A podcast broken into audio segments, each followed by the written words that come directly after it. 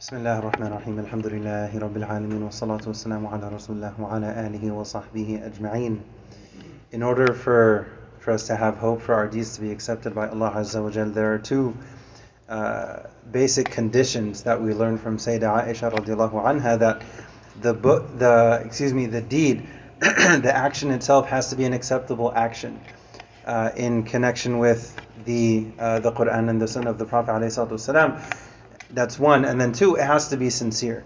So if someone does something that's a very good deed, according to uh, you know according to scripture according to revelation according to the quran the deed itself can be a good deed for example giving charity a very good deed but it also has to be coupled with uh, sincerity and when a person tries to do something good for allah even if it's something small it may seem small to us but perhaps allah loves that deed perhaps Allah accepts that deed, and maybe the reward from Allah is basically infinity. If you look at things quantitatively, when that person gave water to a dog, quantitatively it's a very small amount, it's a very small action.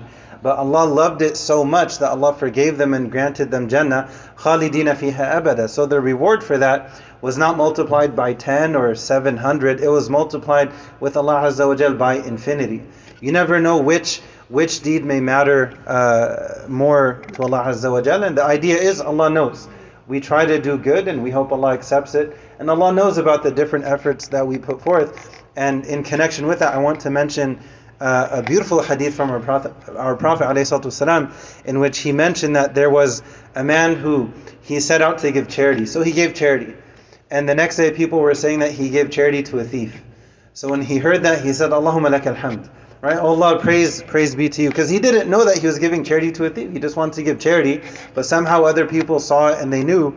So the next day people were talking. And notice, he's doing, other people are talking.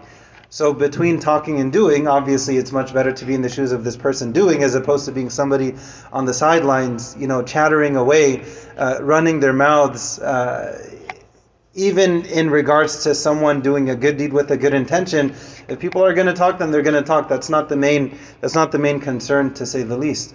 So he he goes the following day, and he he gives charity again. And the next day, people they're saying that you know charity was given to an adulteress, charity was given to a prostitute. Allahumma lak alhamd. Allah praise be to you.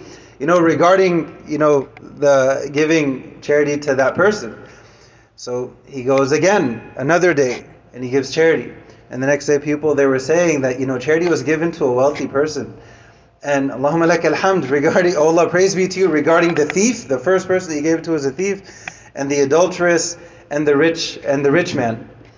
So he goes to sleep that night, and a and a voice tells him when he's sleeping, perhaps you giving charity to the thief will result in them refraining from stealing. And perhaps you giving charity to the adulteress will result in her refraining from adultery. And perhaps you giving charity to a rich person, to a wealthy person, will result in them reflecting on that and then them giving charity themselves. Subhanallah. So you you have the the the, the deed and the sincerity and what uh, another you know you notice this from from this example and I'll conclude with this. You also find the resilience. Like this person was determined that I want to give charity sincerely and I want to give it to what you would typically you know discern as as the quote unquote right person or a right category of person of people.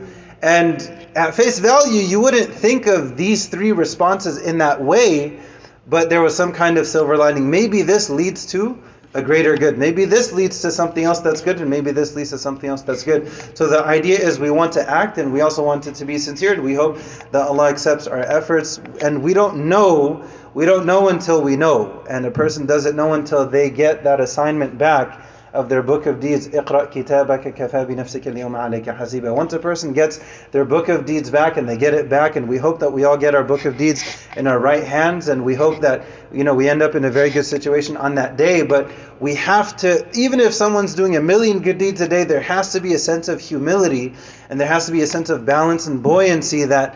I'm not there until I'm there. I hope Allah accepts these million good deeds a day for that person, whoever is doing that. God bless them and may God for the rest of us who are struggling. You're not there until you're there and you don't know your grade. even if you study all day and night for years for the exam and you take it, you're sure you did good.